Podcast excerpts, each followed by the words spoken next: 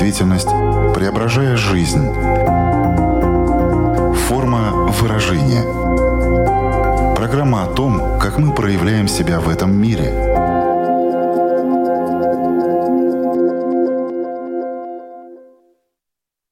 Здравствуйте! Меня зовут Александра Плотникова – в эфире Латвийского радио 4 программа «Форма выражения».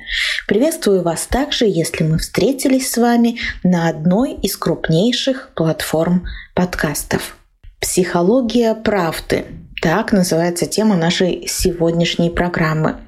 На вскидку я всегда могла привести две-три пословицы и поговорки, которые посвящены правде. Но в ходе подготовки к программе выяснила, что их очень много, и в них, по сути, заложены темы, о которых мы будем говорить в ближайшие полчаса. В качестве примера приведу лишь несколько. Правда дороже золота – в ком правды нет, в том и толку мало. Доброе дело – правду говорить смело. Где честь, там и правда. Не все то правда, что люди говорят. Правда глаза колет. Правда одна, а на всех людей хватает. Правда у каждого своя. Кто за правду горой, тот настоящий герой. Верь не силе, а правде – Силой правду не переспоришь. Тысяча неправд не стоит одной правды. Спасение в правде, гибель во лжи. Так правда одна или у каждого все-таки своя? Какой силой обладает правда? Как отличить, где правда, а где ложь? Что в этом может помочь? Стоит ли биться за свою правду, если собеседник ее настойчиво отрицает? Разобраться в психологии правды нам сегодня поможет психолог и тренер по осознанности Александр Мискилович. Здравствуйте. Здравствуйте, Александра. Форма выражения. Александр, я перечислила очень много поговорок и пословиц, посвященных правде. А какая лично вам откликается больше всего? Думаю, что мне все-таки больше всего откликается правда у каждого своя. Мне кажется, что это наиболее близко к тому, что я делаю в каждодневной работе. То есть, когда ко мне приходит клиент, да, мы разбираем с ним, как он сформулировал свое видение мира, и это его правда. И тогда мы смотрим, ну что из этого видения мира ему помогает, что ему мешает, и пытаемся формулировать новую правду, новую историю в какой-то новый формат, чтобы ему было легче жить. Согласны ли вы с мнением, что мы в последние годы проходим такое испытание правдой? Если оглянуться назад, вот совсем недавно было очень много новостей о коронавирусе, когда тоже было очень трудно разобраться, где правда, а где ложь.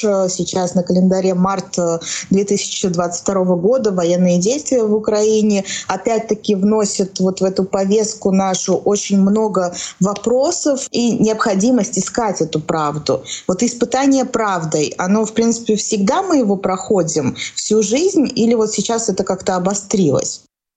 Я думаю, мы постоянно проходим это испытание правдой. Событий последние сто лет, да, мы прошли огромное количество этих испытаний правды, мы боролись за права огромного количества людей. То есть одни люди считают, что правда вот такая, и тогда другим нужно, ну, получается, вроде как бы доказывать в каком-то смысле, что это неправда, что это не так, что это не полная картина, и нужно, пока вот большинство из нас не меняет эту картину мира, а на более включающую других изменения не происходят. Так что, с одной стороны, эта борьба, она постоянная. То есть она не закончится ни с этим, к сожалению, ни с этим мартом, ни, ни когда-либо, скорее всего. Мы будем постоянно исправлять, подправлять, улучшать свое понимание мира и включать все более новые какие-то картины. Это, правда, будет усложняться в каком-то смысле. Люди всегда будут искать как-то больше простые объяснения, которые чаще всего не являются полными. В данный момент есть такое ощущение и у меня, и у людей вокруг, что словно сложнее стало определять, где правда, где ложь. Это началось, я думаю, глобальной пандемией с ковидом, потому что мы в каком-то смысле позволили себе сомневаться в, в людях, которые работают на информационном поле, которые нам добывают нам в каком-то смысле информацию и печатают ее а, в новостях или показывают ее по телевидению. И иногда заслуженно, особенно если смотреть некоторые новостные каналы, они действительно искривляли эту правду в самом начале, даже еще в начале пандемии вот это сомнение привело нас к тому, что мы начали доверять источникам, которым по определению не стоило доверять, допустим, ну, там, социальным медиам. Люди начали читать новости именно на Фейсбуке, допустим, не проверяя источники, не проверяя достоверность информации.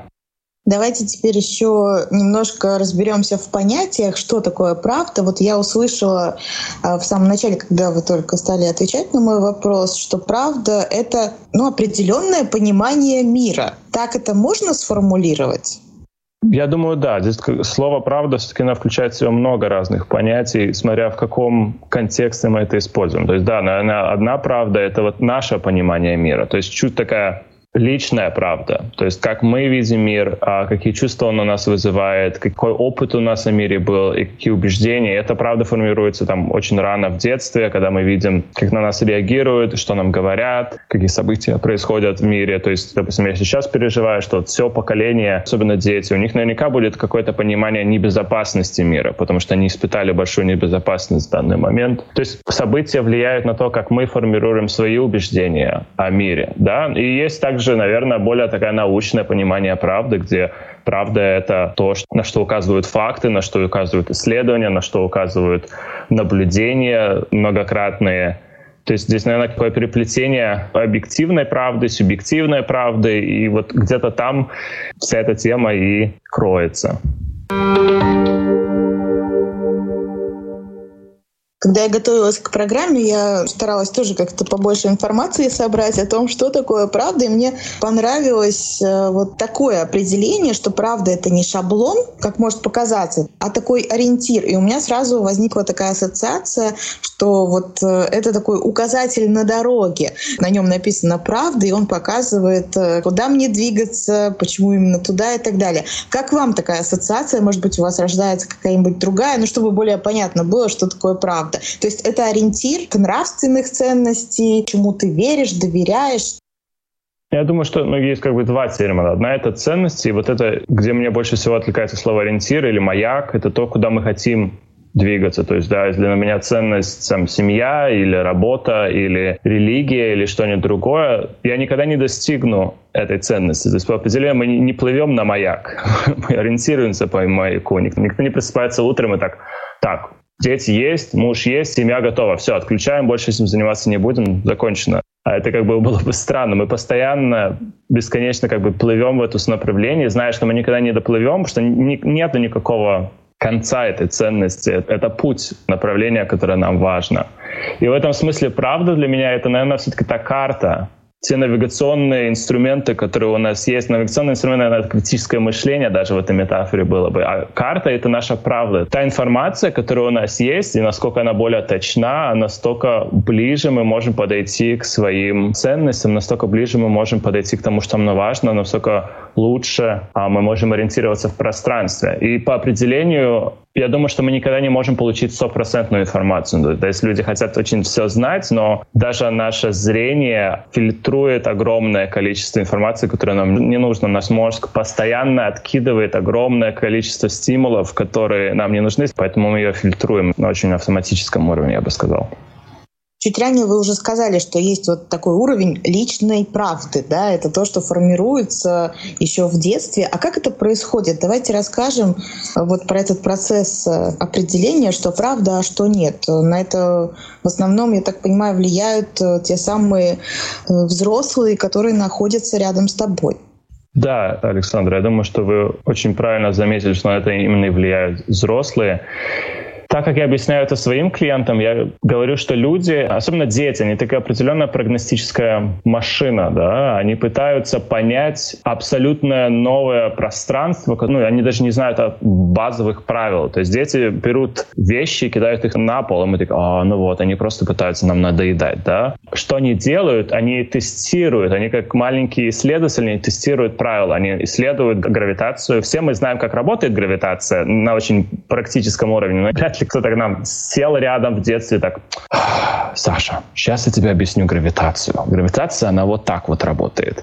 Никто этого не делал, но я сам, и мы все сами понимаем и изучаем, вот как работает гравитация. Также мы изучаем социальный контекст, да, мы пытаемся понять, кто нам доброжелательный, что нужно делать, чтобы получить помощь, что нужно делать, чтобы получить поддержку как заручиться доверием. И тому и подобное. Мы постоянно тестируем какие-то свои гипотезы, как дети, и на основе этих гипотез мы формируем определенную карту мира, в очень таких базовых понятиях. И когда часто приходят ко мне клиенты, мы пытаемся понять, вот, вот какая карта этого мира. Если мне в детстве будут говорить, что насколько я красив как человек, будет зависеть, насколько я буду успешен, насколько, насколько меня будут любить, то я буду очень об этом переживать. Тогда у меня сформируется какое-то убеждение, что там красота — это очень важно. Если я не красив, то я никому не нужен.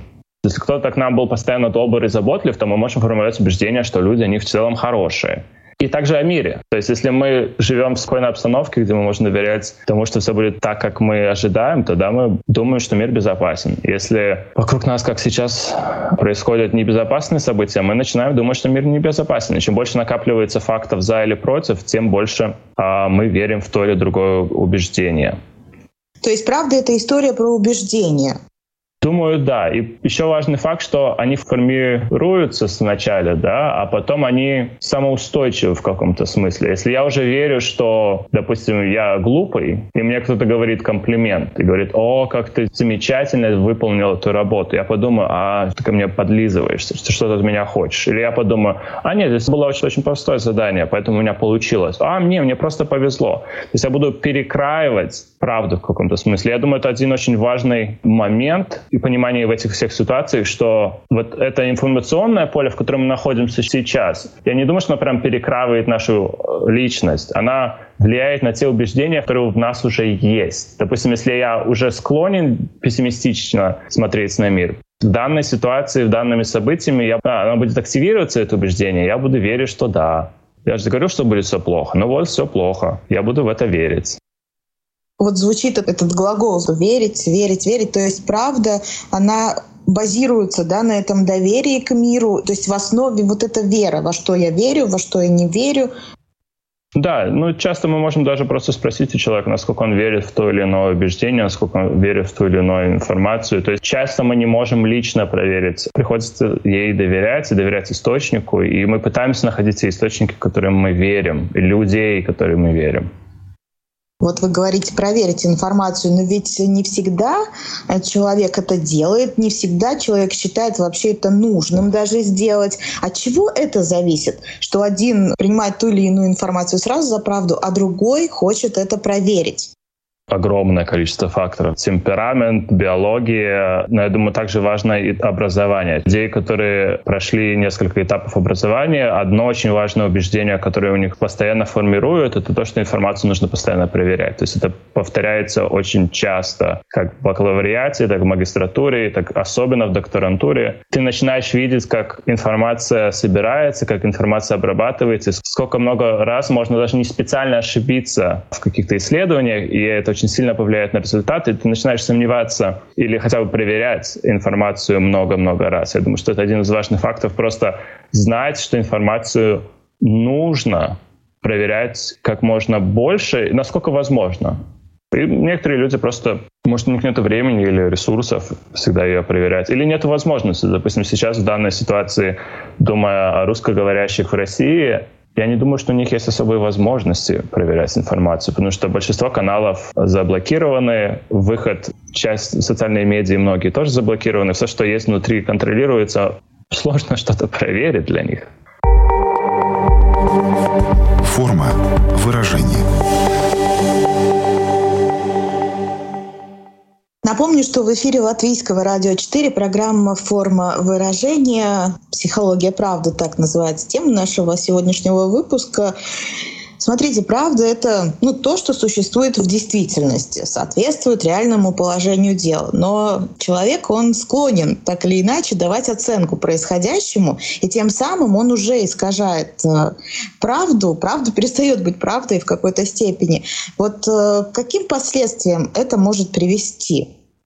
Да, я думаю, что наша человеческая правда — это аппроксимация данных, которые мы получаем. Данные, они такие бессмысленные в каком-то смысле. Мы придаем им определенный смысл, и в зависимости от того, как мы росли, и в зависимости от того, какие данные у нас уже есть перед этим, или какая цель у нас есть, мы эти данные искривляем в ту или в другую степень, в большую или меньшую сторону. И последствия могут самые разнообразные. Если мы говорим о намеренном искривлении правды, допустим, говорим дезинформация или пропаганда, то последствия последствия у этого довольно серьезные. То есть можно говорить о глобальной пандемии и говорить о том, что в больницу попало огромное количество людей и умерло огромное количество людей, потому что они верили, что вакцины для них вредны и верили в то, что они справятся с вирусом сами, все будет в порядке. Многие из них заболели и умерли из-за веры в дезинформацию, по сути.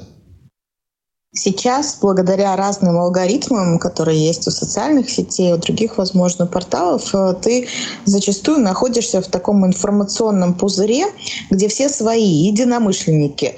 И вот это столкновение вот этих информационных пузырей, оно все равно неминуемо происходит.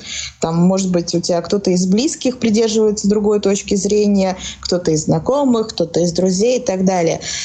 Как правильно себя вести в этой ситуации? Ты веришь в одно, другой человек верит в другое. Это становится очевидным. Нужно ли доказывать другому человеку свою правду? Это один из таких важных пунктов здесь, это следить за собственной гигиеной информационного поля. Ну, так как мы, там, наша диета должна быть разнообразной, я думаю, наша информационная диета должна быть разнообразной. Иногда я включаю новостные каналы, которые не подходят мне если я там с одного полюса, да, я пытаюсь находить информацию с другого полюса, просто чтобы посмотреть, что они думают, как они думают, о чем они думают, какие у них аргументы. Я не сказал бы, что это приятно, мне хочется с ними очень спорить, конечно, но это часто открывает глаза и показывает, что происходит. А вот говоря, что делать с людьми, когда вот наши близкие верят во что-то другое, нежели мы, я думаю, что мы должны вернуться к этой поговорке, что правда у каждого своя. Часто, когда мы об этом думаем, мы больше думаем о других людях. Мы думаем, а вот у них у всех своя правда, у них какая-то неправильная правда, а моя-то правильная. И сейчас я ему докажу эту свою правильную правду. Но если мы принимаем эту поговорку как факт, что у всех своя правда, и она ничем не лучше и не хуже она может быть лучше и хуже в смысле последствий, да, то есть у них более худшие последствия или моральные последствия, там какие-нибудь там дискриминация. Но если мы признаем, что наша правда ничем не лучше, не хуже других, она может быть лучше в смысле последствий, но не в смысле какого-то там глубинного часто познания, это так часто и бывает, то у нас зарождается определенная скромность понимание того, что наша правда просто одна из правд, которую мы создали на основе того, как мы выросли, на основе того, как мы все еще растем. И у другого человека просто другая правда и другие стратегии достигнуть своих ценностей, достигнуть тому, что ему важно. Я думаю, что один из первых пунктов — это понять, что другая сторона тоже люди, и у них есть очень общечеловеческие потребности, такие как у нас. Там, они хотят безопасности, они хотят а, жить в социуме, они хотят иметь какие-то близких людей, может быть, семью, может быть, друзей, может быть, коллег. Они хотят быть здоровыми, они хотят не болеть, они хотят быть счастливыми. То есть у них есть очень базовые человеческие потребности, такие же, как у нас. То есть если мы говорим даже о той же боязни вакцинации, если людей спросить, почему тебе это важно, они не будут говорить, что вот я бы хотел просто заболеть и заразить других, и как можно больше людей бы умерло. Большинство скажут, что вот я боюсь. Я боюсь за себя, я боюсь за свое здоровье, я боюсь за здоровье своих близких. Я читал, читал, что вот эта вакцина что-то вызывает или какие-то последствия очень серьезные. Я боюсь, мне страшно. И как бы, если об этом подумать, то обе стороны конфликта, допустим, вакцинации, они ну, одного и того хотят. Они хотят безопасности, они хотят э, здоровья, они хотят достигнуть тех же базовых потребностей. Просто стратегии, которые они выбрали на основе информации, которая у них есть, разные. То есть маяки часто у нас похожи то, куда мы хотели бы плыть, похоже. Но вот маяки, как информационный канал, у нас могут быть разные. То есть, когда нам говорит маяк, плыви налево, или там наш GPS говорит налево, а другому GPS говорит направо, и говорит, что в ту же самую точку вы направитесь, тогда возникают эти конфликты. Тогда мы думаем, нет, вот ты не прав, мой GPS показал направо, а твой GPS он глупый, да вообще ты глупый. Но в каком-то смысле если признать, что, возможно, оба наши GPS неправы, спросить друг друга, куда мы хотим направиться, тогда, возможно, больше есть место для какого-то разговора, по-настоящему разговора о том, что нам важно и что мы хотим, что мы ценим. Тогда разговор идет ну, уже о стратегиях, как это счастье добиться. Мы спорим о стратегиях. Главное вот разъединить, потому что иначе мы спорим, мы думаем, что там человек или себе хочет навредить, или нам хочет навредить. Да-да, ну да, я бы не разговаривал с человеком, который активно хочет мне навредить. Главное вот не запутываться в этом, я думаю. Но что движет именно теми людьми, кто очень активно отстаивает свою правду и пытается ее, ну так сказать, навязать другому человеку? Зачастую можно заметить, что это такая попытка причинить добро. Я же вот, вот в это верю, и это реально то, что хорошо. Я хочу, чтобы тебе тоже было хорошо, но для этого ты должен поверить в то, во что верю я. Вот что движет этими людьми? От чего это зависит, что кто-то пытается активно доказать свою правду, а кто-то нет? От темперамента более закрытые люди будут менее склонны доказывать, более открытые, экстравертные люди будут более пытаться доказывать. Так что, в конце концов, я думаю, что это зависит от количества эмоций, которые мы испытываем. И причины этих эмоций могут быть очень разные. Что, допустим, мы сильно грустим или сильное чувство. Часто бывает, когда разговариваешь с людьми, которые что-то во что-то очень верят, во что, что ты думаешь, что им будет очень не в пользу, а во вред, то можно почувствовать такое чувство беспомощности. Я очень хочу тебе помочь, я очень стараюсь тебе помочь, и, вот, я не могу тебе помочь, я чувствую беспомощность. Тогда часто возникает злость или очень сильное желание прям заставить другого человека. Вот, ты должен поверить в то, что я тебе говорю.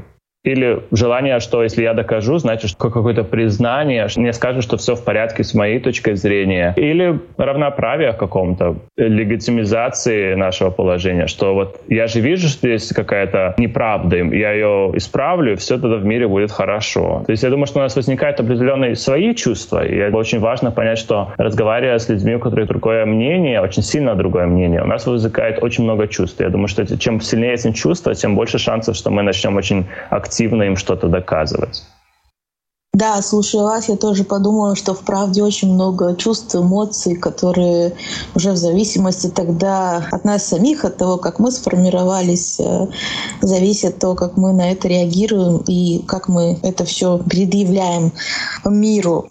Если все-таки так сложилось, что ты не сдержался, и эту правду все-таки попытался другому донести в очень эмоциональной форме, это привело уже к негативным последствиям, к какому-то конфликту, ссоре, возможно, люди не разговаривают друг с другом.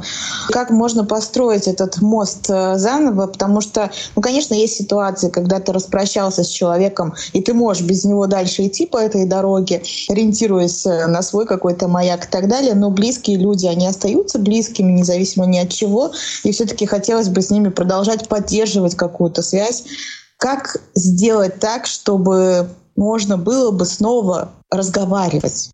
Я думаю, что важно, конечно, выбирать свои битвы, когда мы хотим бороться или выговаривать свои какие-то аргументы, когда мы думаем, что это нам не полезно. Важно также, очень важно заботиться о себе, то есть, опять же, как-то не исчерпать все свои силы, пытаясь доказать что-то другим. Но если так уже случилось, что мы как-то высказались другому человеку и совершился какой-то такой разрыв наших отношений, то я думаю, что один из таких важных пунктов — это понимание и высказывание того, что нам эти отношения важны. У нас должна быть причина, почему мы хотим иметь этот контакт. То есть, если причина только я хочу, чтобы ты верил в то, что я верю, то это слабая причина для отношений. Но если у нас причина, что я хочу продолжать с тобой контакт, я хочу с тобой быть в отношениях, я хочу, чтобы мы могли созваниваться и говорить о чем-то. То есть ты мне важен, ты мне важна. Я думаю, что это очень хороший первый пункт всегда, что ты мне важен. Также мы ну, избегаем такой неприятной нужды признавать какую-то свою вину. Потому что часто, когда мы извиняемся, мы типа, ой, я был неправ, я была неправа, извини. В данном случае, если мы верим, что мы правы, но ну, это будет нечестно с нашей стороны. Но можно признать, что нам отношения эти важны, и что эта тема для нас сложна, и может пока что мы можем ее отложить, и просто продолжать какой-то контакт в другом образе. Или можно просто признать, что нам сложно в этой теме разговаривать и посмотреть. Вот опять же, взглянуть за стратегией, взглянуть за вот эту попытки доказать другому посмотреть, что там глубже находится. Может быть, высказать свои настоящие чувства, что когда ты говоришь, что ты не хочешь поддерживать эту сторону или ту сторону, или когда ты говоришь, что вот этот аргумент поддерживаешь, я чувствую себя униженным, униженной, или я чувствую себя, что ты не хочешь со мной разговаривать, или я чувствую себя неуслышанным, неуслышанной. И у меня такие чувства возникают, это да, я ну, хотел доказать себе свою правоту, потому что я чувствую себя очень плохо. Когда мы переходим на такой более чувственный диапазон, мы показываем свою правду. Мы говорим, вот я себя так чувствую. Это довольно уязвимо, и поэтому я говорю, надо заботиться о себе. Если мы не верим, что другая часть поддержит, то я думаю, что этот разговор просто не получится. Но если этот разговор получится, даже имея разные точки зрения, сможем восстановить этот контакт и восстановить эти отношения. Часто можно услышать такую фразу, что правда в отношениях огромная ценность. Но не все эту дорогую вещь могут себе позволить. Эм, всегда ли стоит говорить правду? Если это вот эта уязвимая правда, если мы знаем, как ее выражать, то я верю, что всегда. Просто часто люди путают вот свои стратегии, свои убеждения с какой-то такой чувственной правдой. Ну, если мы даже говорим о методах, да, есть такой метод non-violent communication, не агрессивная коммуникация. И он говорит определенным способом выражать свои мысли, что когда ты делаешь это, я чувствую себя так, у меня такие чувства возникают. Если мы таким образом, вот через «я», через определенные конкретные вещи, которые другой человек говорит или делает, и определенные чувства, и определенные импульсы, которые она вызывает, я думаю, в этом формате можно высказать почти все или большинство своих чувств, так точно. Но часто мы выражаем свои чувства более в каком-то таком оценочном формате. То есть, а ну ты так глупо поступил, и я почувствовал себя так плохо, почему ты не перестанешь так глупо себя вести? Да, там много разных этих примеров, много способов. В этом случае я бы все-таки не говорил всю правду.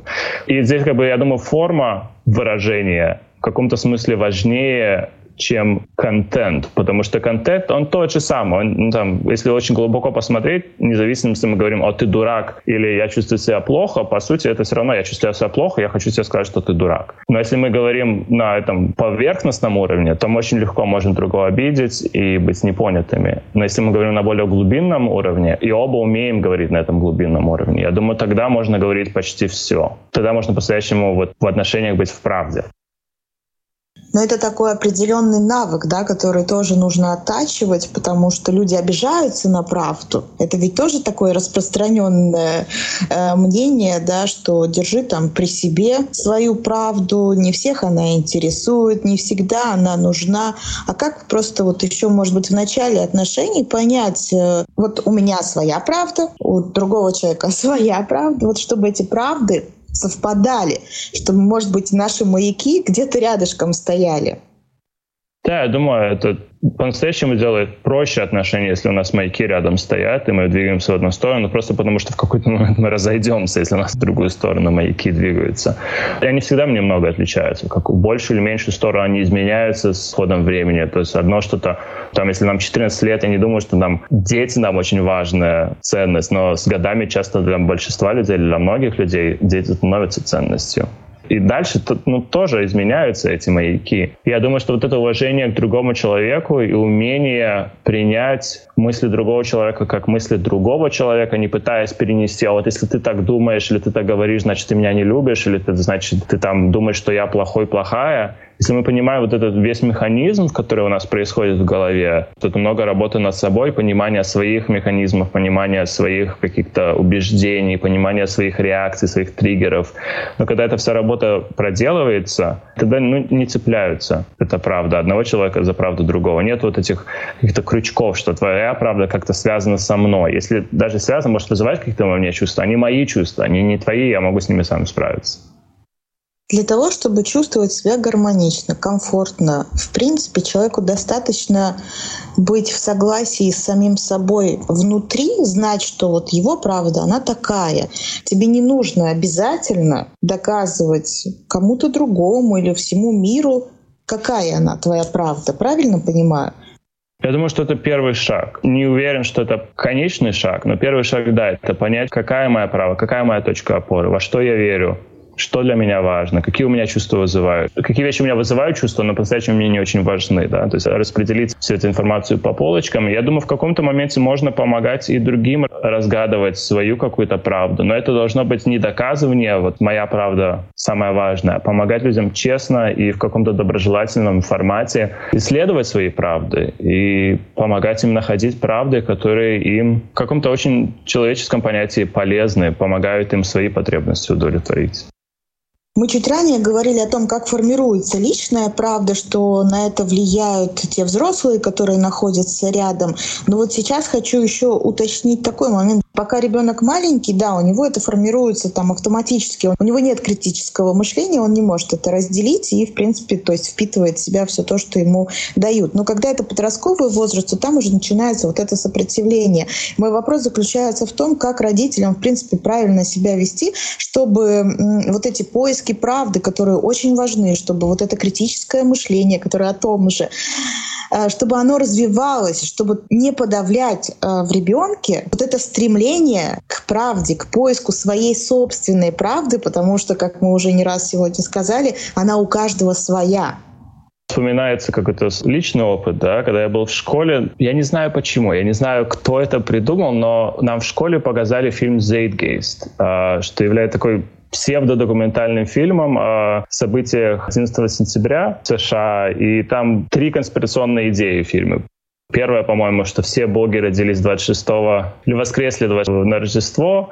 Вторая, что все банки контролируют элита. Третье было, что 11 э, сентября это само государство как бы провернуло и просто обмануло всех. И я помню, что я пришел после этого фильма с такими большими глазами к маме, говорю, вот, прикинь, они нам врут. Я потом еще там в интернете что-то читал, и хорошую неделю я носился с этой идеей, твердо в нее веря, абсолютно там железнобетонно в нее веря. Я помню, что моя мама сказала, что ты подожди, походи с этой мыслью немножко. И мне понадобилось, ну, недели полторы, чтобы докопаться до контраргументов, найти сайты, которые показывают мне, что все это чушь. И вся эта документальный фильм абсолютно беспросветная чушь. И тогда я так вздохнул и вдруг понял, что окей, так я не могу верить всему, что даже показывают в школе. И для меня это было очень важно важный опыт понимания того, что информационное поле, оно, а, на меня влияет, если я его вижу, а, б, но мне нужно за ним следить, что на меня влияет. Мне нужно присматриваться к этому информационному полю. И вот думая о том, что очень круто, что моя мама сделала здесь, то, что она, мне, она не начала со мной спорить активно, она просто дала мне возможность разобраться в этом самому. Я думаю, если я бы начал там жертвовать деньги или куда-нибудь пытаться поехать или что-то пытаться сделать, что могло бы мне навредиться, я думаю, она вступилась бы и просто мне не позволила это сделать. Я думаю, что важный пункт здесь — границу это найти и позволить подросткам исследовать все внутри границ. Я думаю, что эта граница должна быть связана с их безопасностью, очень-то в физическом даже плане или эмоциональном плане, то есть не позволять им делать что-то, что действительно именно вредит, адекватно навредит, но позволять им делать все, что не навредит им. Видите, мы снова с вами вернулись к ассоциации, которую вы в самом начале еще озвучили про карту. Там тоже ведь есть границы, так что карта и правда это действительно очень созвучно. Сейчас, знаете, какая еще очень активная такая позиция и фраза, которая тоже распространяется. Все врут. Как вы относитесь к этой фразе?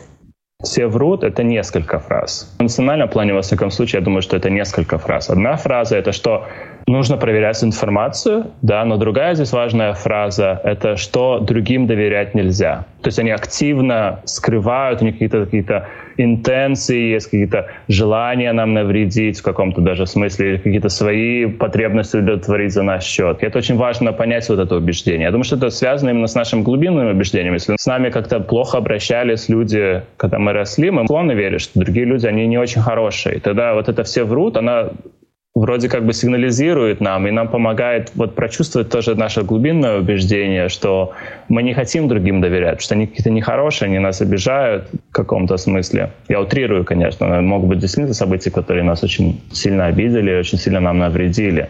То есть здесь такой определенный нигилизм, что мы не можем никому доверять. Я думаю, что и мне он присущ в каком-то смысле, недоверие людей. Я думаю, что все, кто вырос в постсоветском пространстве, определенно такой пессимизм у нас присутствует, что очень много мы видели негативных событий или через наших родителей испытали, которые испытывали негативные события. Очень много всего произошло, и нам сложно верить в какую-то хороший исход событий.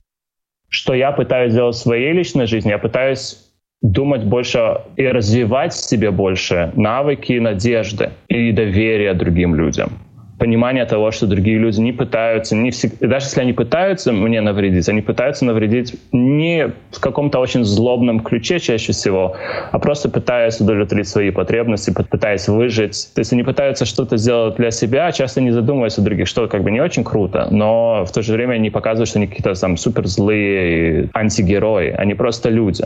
И мне это как бы важнее, потому что все врут в каком-то смысле, говорит, не доверяй никому. И в современной информационной войне, я думаю, что даже смотреть э, об исследовании российской пропаганды, одна из целей российской пропаганды сейчас вот вызвать это желание никому не доверять. Потому что если мы перестанем кому-то доверять, они победили.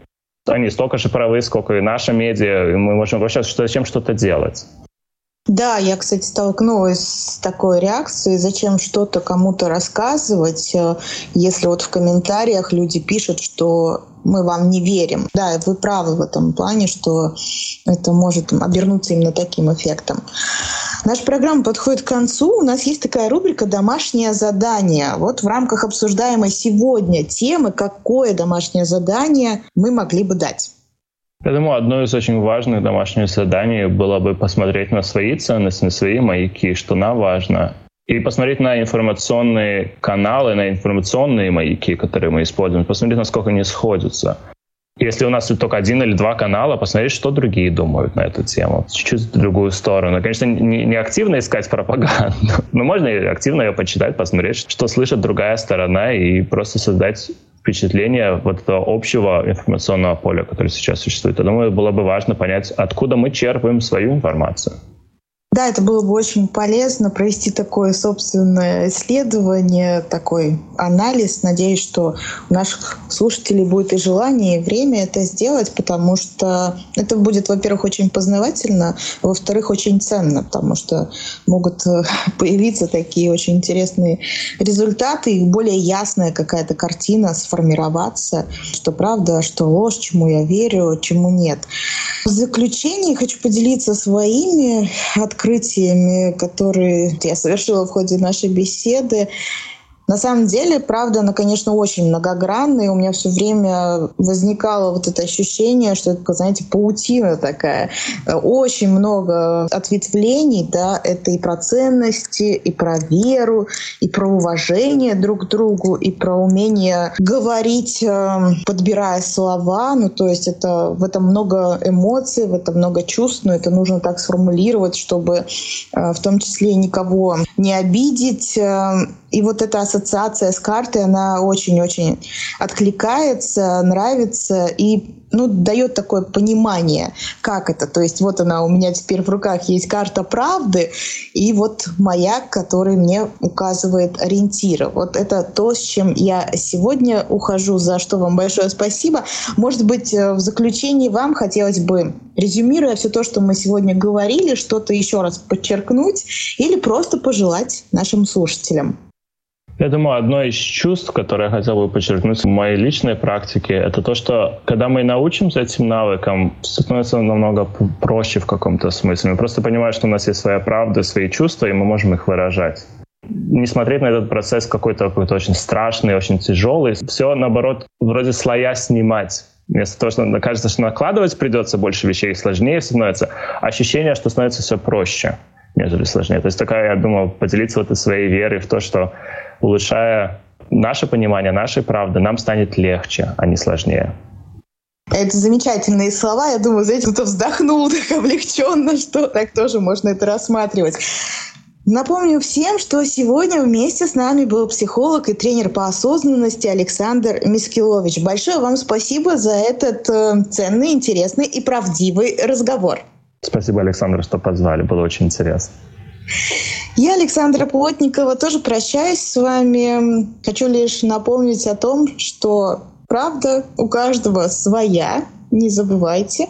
Ну и, конечно, хотелось бы научиться с ней обращаться так, чтобы никому не навредить, в том числе и себе. Мы услышимся с вами ровно через неделю. Пока-пока. Время, изображая действительность преображая жизнь. Форма выражения. Программа о том, как мы проявляем себя в этом мире –